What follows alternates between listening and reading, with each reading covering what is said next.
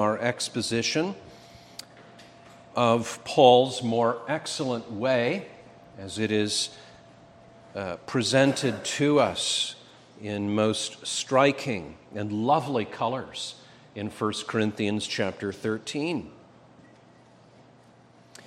And having considered in verse 4 uh, one of the negative characteristics of charity, and when we when we say that, we're not speaking of charity or love in a negative way, but rather that there is a certain perfection in the inability of love to do certain things. And it may sound rather odd that inability should be a virtue. Those who have disabilities doubtless would rather not have them. But there are some disabilities which are blessed disabilities, such as, as we have uh, often considered, that God cannot lie. There is a holy inability in God to lie. And, and if it were possible for God to lie, would he not be that much less God and worthy of our praise? Well, the apostle, as he brings uh, the, the childish Corinthians to maturity, and as he calls us, as we, let us be honest with ourselves, act much more like children than grown Christian believers, let us uh, consider this more excellent way Having looked at charity envieth not, uh, next in the sequence eh, are the following words in verse 4 Charity vaunteth not itself, is not puffed up. And verse 5 doth not behave itself unseemly. And we'll explain, uh, boys and girls, some of these uh, words that perhaps are not as familiar to us uh, from our version. And we consider, with God's help, love's incapacity for pride, or love's inability to be proud. All three of these, these negatives, these denials concerning charity, all have this in common that it centers around the vice of, of pride, which which love cannot endure. Charity vaunteth not itself, is not puffed up, doth not behave itself unseemly. Jonathan Edwards, in his masterful treatise, Charity and Its Fruits, writes Paul had just declared that charity was contrary to a spirit of envy. And now he declares that it is equally contrary to that spirit which provokes men to envy others, and which they often make a pretense or apology for envying them. That is, that they are puffed up with their honors and prosperity and vaunt themselves on their possession of these things. Consider with me, dearly beloved, love's most excellent incapacity of pride. First, love is incapable of pride's boasting. Second, love is incapable of pride's self conceit.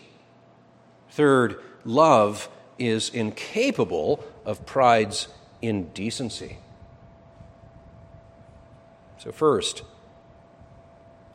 this more excellent way. Come, children, do not be stubborn as the mule, as the horse, which needs a, a, bit and a bridle to be placed in its mouth. Do not be stubborn. Do not resist. My children, says the Holy Spirit to all of his truly believing people. Hear and be wise. This is the more excellent way. This is the path. First, Love is incapable of pride's boasting. Charity vaunteth not itself. One might uh, have the, the image, perhaps, of the, the Olympic athlete who, uh, who competes in the pole vaulting. He, he runs down this track with this large uh, pole, very firm and yet flexible enough, elastic enough, as it were, to uh, give him just that much momentum and leverage to hurdle his body unnaturally high above that, uh, above that bar, and he lands. He, he lifts himself up. Well, well, spiritually speaking, that's what we're talking about when one vaunts himself. He, he lifts himself up. He puts himself in a high place. And that, that's contrary, contrary to the spirit of love. The Corinthians were pushing themselves forward, drowning out others, making sure their voice was loud enough to be heard. Can you see my gifts? Can you see my graces? Not serving others, not taking the lowest seat, but rather rushing right to the head of the table. Charity cannot stomach this.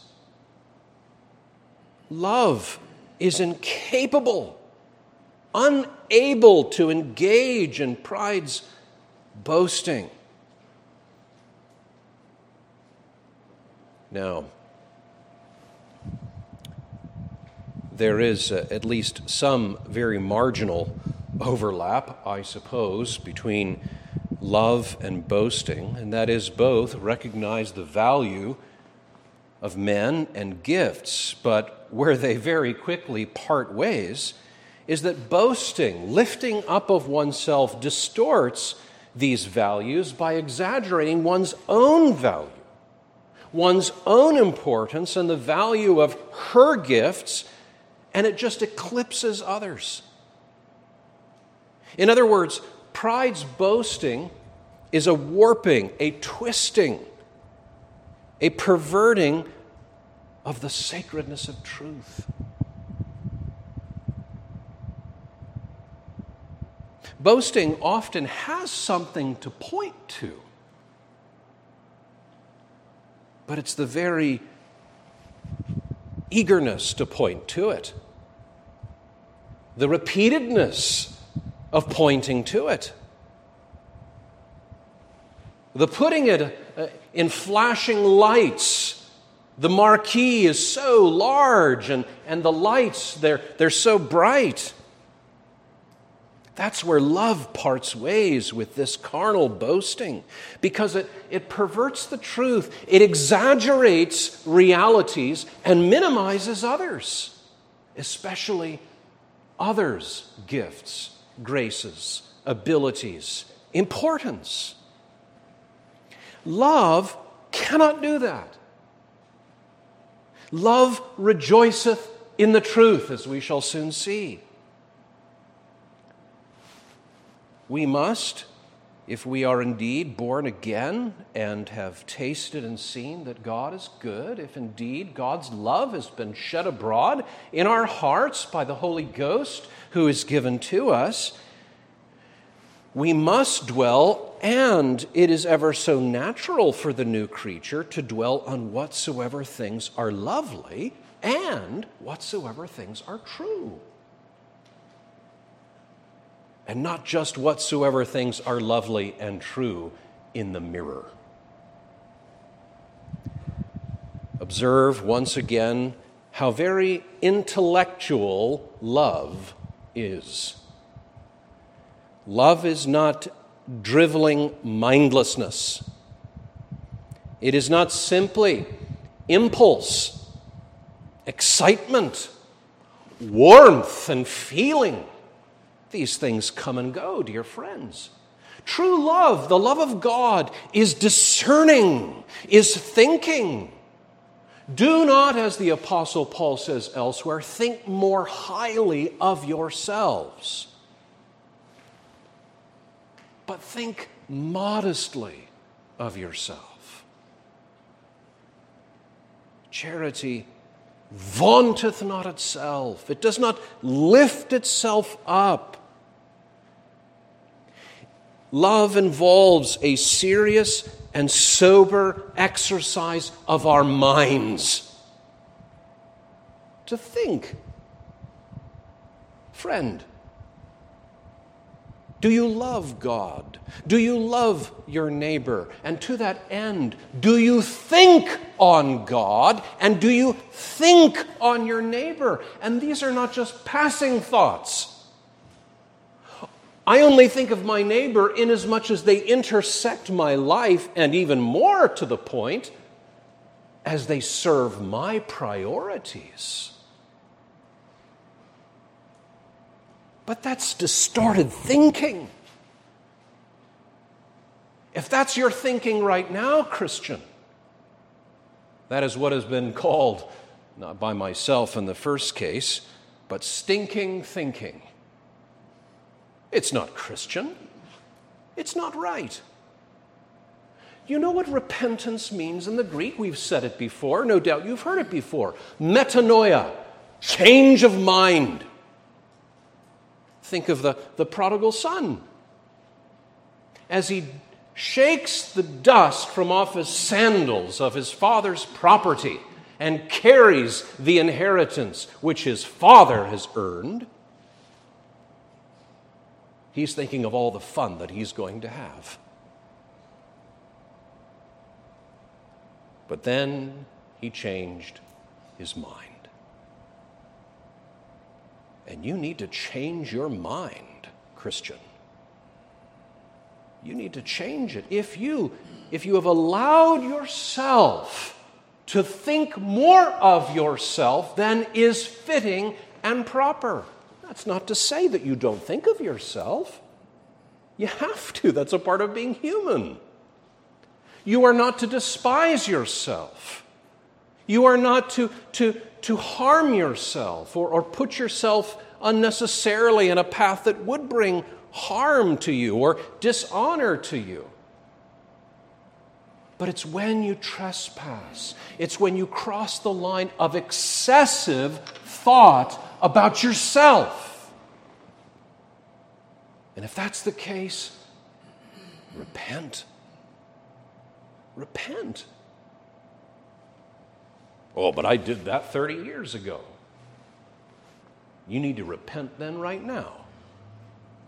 Because you have vaunted yourself up, even in your own thinking. The principle in you, if you are a son, if you are a daughter of God, the principle of love and of charity is even now at work in you to cast off this self promotion, this self idolatry. Charity envieth not, charity vaunteth not itself. Think soberly of yourself. Take a cold shower, Christian.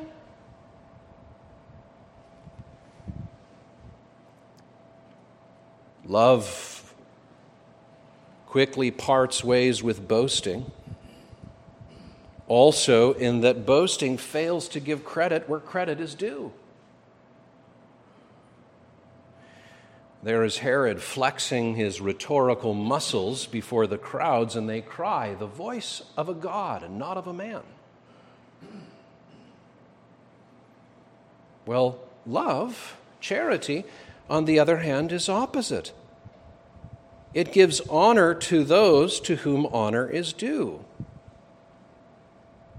Love gives credit to others, it praises the praiseworthy. Now, that's different from flattery.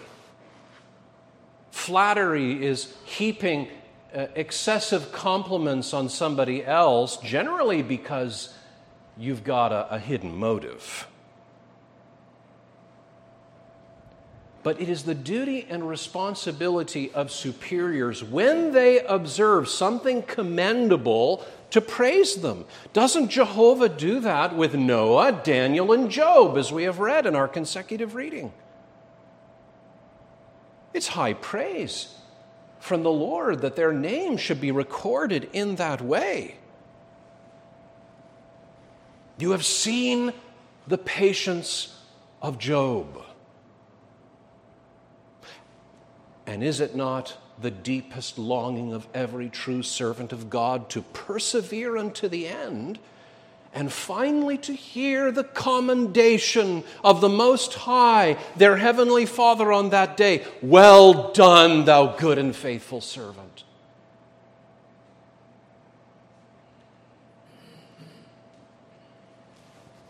Let us humble ourselves, parents, when we withhold the proper praise from our children. It's easy to to pull out the hammer when they're out of line, and it seems like they're more out of line than not, at least to us. We're never out of line, are we, parents? We never blow up. We never are impatient and get out of sorts. But love, with a sober perception of reality, sees more than just the reflection of my praiseworthy virtues in the mirror, but looks past the mirror to others.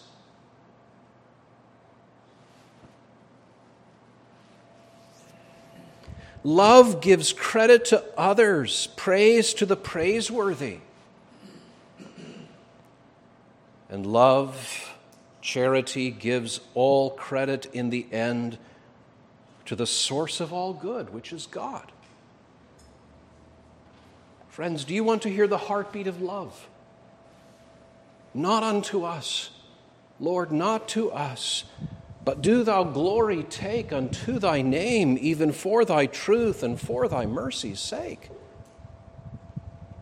This is love to give unto God. How can we be proud? How can we be lifted up if we are soberly, habitually, and actively contemplating the goodness, the patience, the fidelity of God towards us?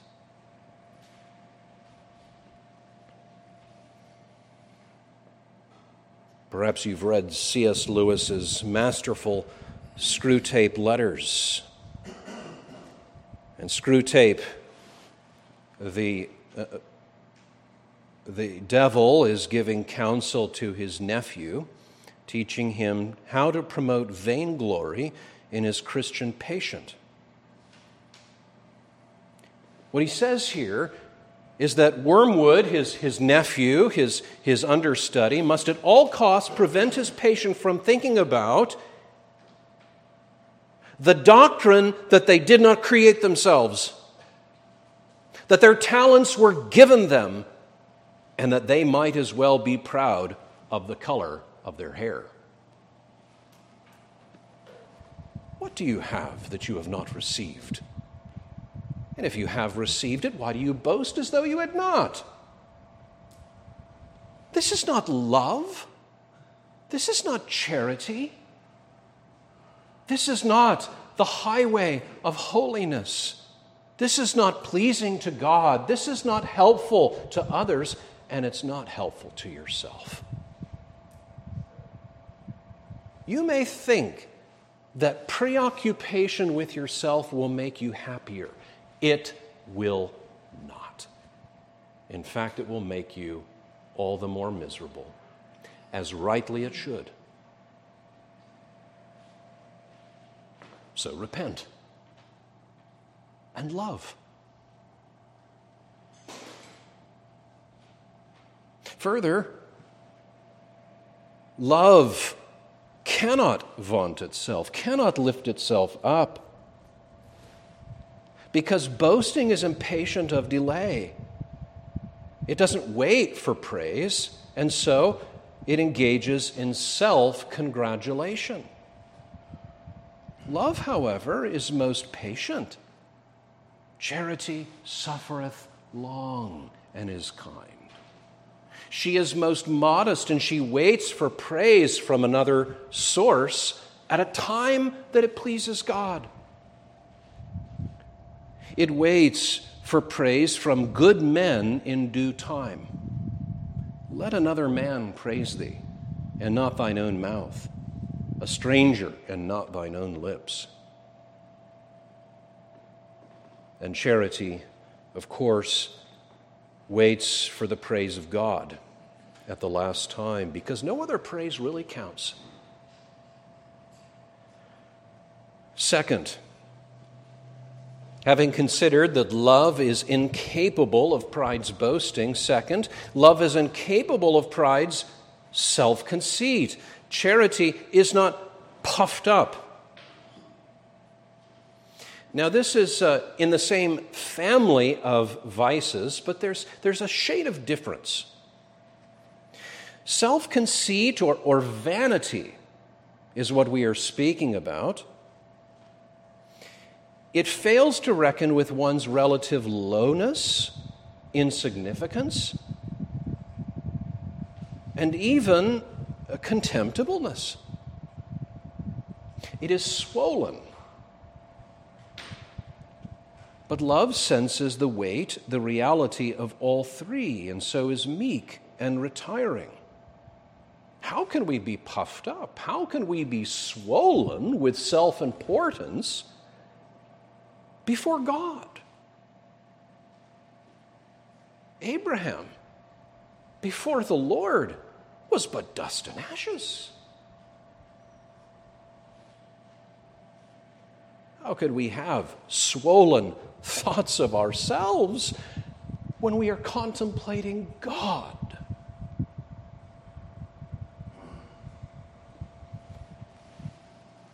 But further this, this vanity, this self conceit, this being puffed up and swollen is offensive uh, because it, it, is, it is swollen in the presence of one's fellow man who is to be honored and regarded, thought highly of but love will have nothing to do with vanity and conceitedness. It sees it sees this vice for what it is. It is an unsightly and, and painful swelling of the flesh. It is a pooling of, of foul uh, matter in a festering wound. That's what this conceit is this, this sense of self importance. Charity, however, is not puffed up, and it cannot be.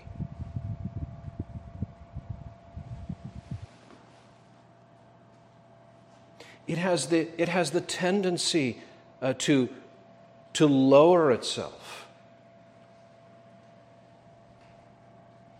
and to think more highly of others.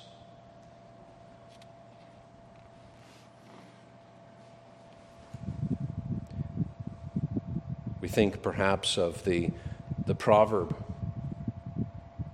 that a beautiful woman who lacks discretion is like a, a pig with a golden ring in her snout. That's vanity. That's conceit. That's, that's the kind of self flattery that our culture is nursing in our own hearts, and our hearts are so very willing to go along with it.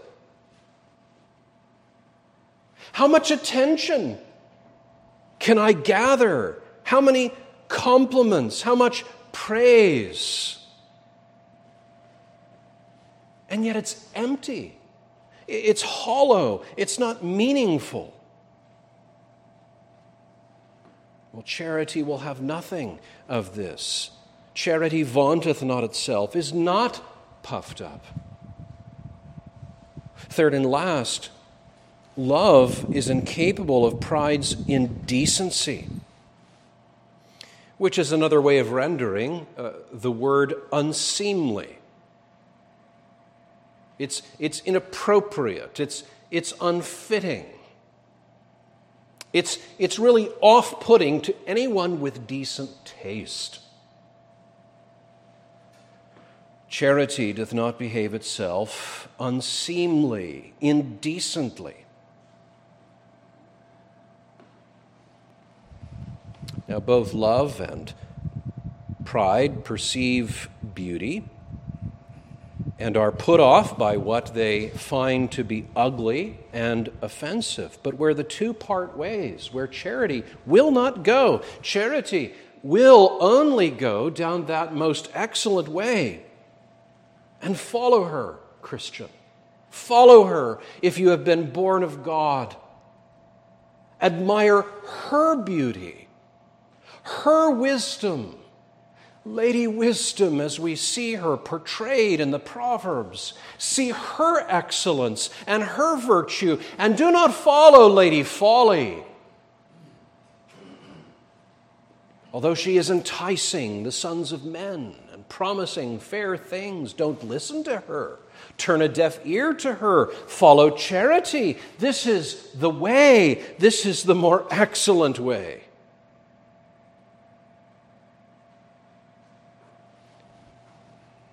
Charity must part ways with indecency because unde- indecency it has no tact. It has no self-control no restraint no shame no modesty. Remember how the prophet jeremiah railed against the people of god because they could not blush they engaged in the most offensive, ugly, off putting sins, and they had lost all ability to be ashamed. We see paraded before us, don't we? Everywhere. The most shameful, despicable, and morally nauseating things and yet they receive praise and applause. But it's shameful. It's sickening. It's revolting. And that's what, that's what happens when love enters the heart. There are birth pangs. Indeed, there is the transition, the grievous pangs of repentance. That I have been engaged in that which is shameful. What fruit did you have in those things, says Paul, in which you are now ashamed?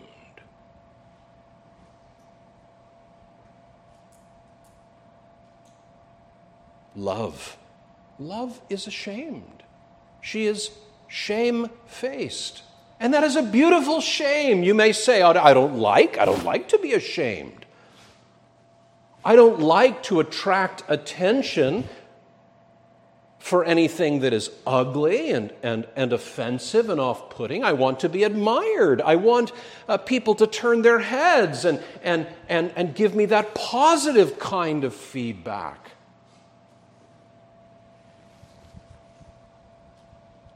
And yet, love, charity, sees that it is beautiful to be modest.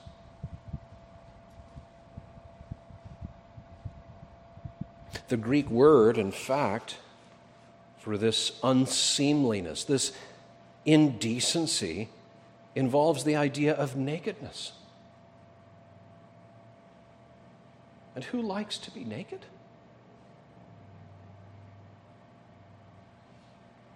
But if we confess our sins, if we do not conceal them, if we do not uh, pass over them, if we present before the Lord the open wounds of our conceit and our indecency and our pride, the Lord will look upon us kindly. And once that first mother repentance uh, has brought into the world that true love, that Christian love, Love says no more. Nothing more that is unfitting, inappropriate, warped, and the that which is uh, offensive. Charity cannot endure the shamelessness of pride, always shamelessly comparing oneself and his gifts with others. The shameless parading of superiority. The shameless contempt for those who are considered as having lesser gifts having lesser intrinsic value. It is heartless, it is calloused, it is cold, it is rude. It is not love, it is not Christian. And if you should have the tongues of men and of angels and have not this love, you are nothing.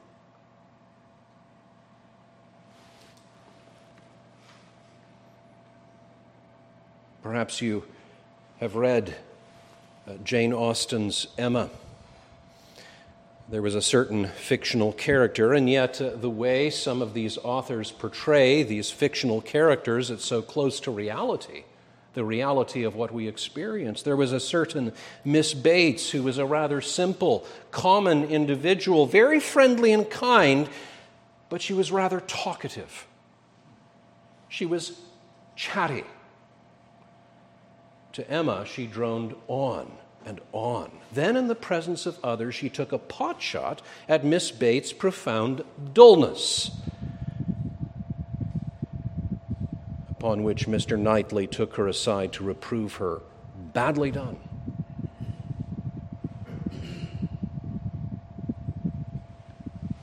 And ought not we, having considered the indecency of things we have done, of things we have said. Ought not our consciences to sting for having badly done? And then, because of the supreme beauty of the Lord of glory, who took shame, who embraced shame, who went beyond the gates to the place of ugliness, of nakedness, of the curse. Does not the beauty of that sight strike our hearts, bring us to grief, and birth from us sincere faith and love? And how can we not love? And how can we not commit ourselves to a path of restraint, of humility, of modesty, of decency, thinking of others, celebrating the beauty and the virtue and the excellence that God has very liberally scattered over his earth, even after the fall. He still preserves those glimmers of beauty even among the heathen. We see the restraint that God has placed upon them in many cases makes them more excellent than some so called Christians. And they are worthy of our praise, though they still desperately need a Savior. And we must not be so afraid as to point this out to them. That indeed is decency.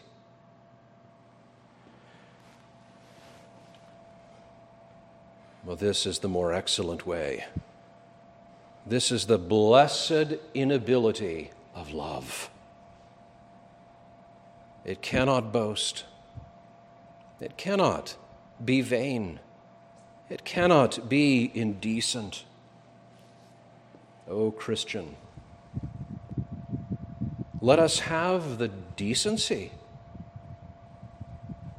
to mortify our pride and it will be ugly. There will be blood. And it must be that way. if we are to bring healing, if we are to bring restoration, we must first be hard on ourselves before we are ever hard on anyone else.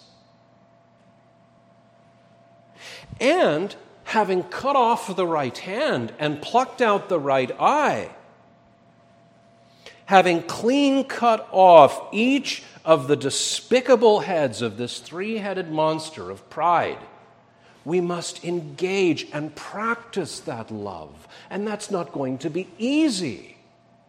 It's going to take discipline. It's going to take prayer. It's going to take accountability, the accountability of the brethren. We need to be encouraged and, and helped.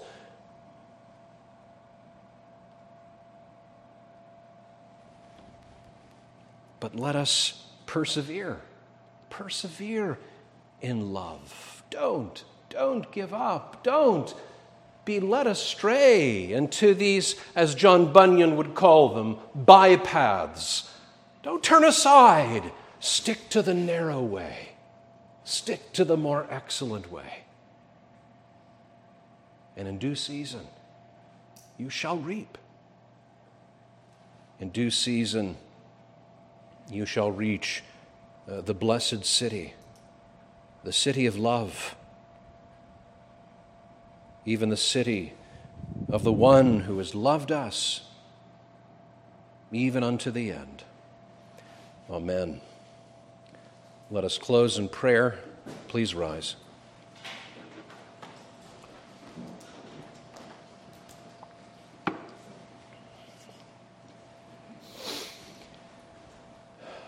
Oh Lord, how grateful we are for this most uh, helpful counsel given by the apostle of old. Yes, indeed, given by the Holy Spirit. And how grateful that love has been wrought in our hearts. May we cherish it. May we develop it. May we practice it. And when we lose it, may we, uh, may we remember and may we return to our first love. And we pray that faith would be made perfect by love. Help us, Lord, and bless us and encourage us. And we ask, O God, that thy help would be upon us. And remember us the rest of this Lord's day. We pray it in Christ's name. Amen. You may be seated.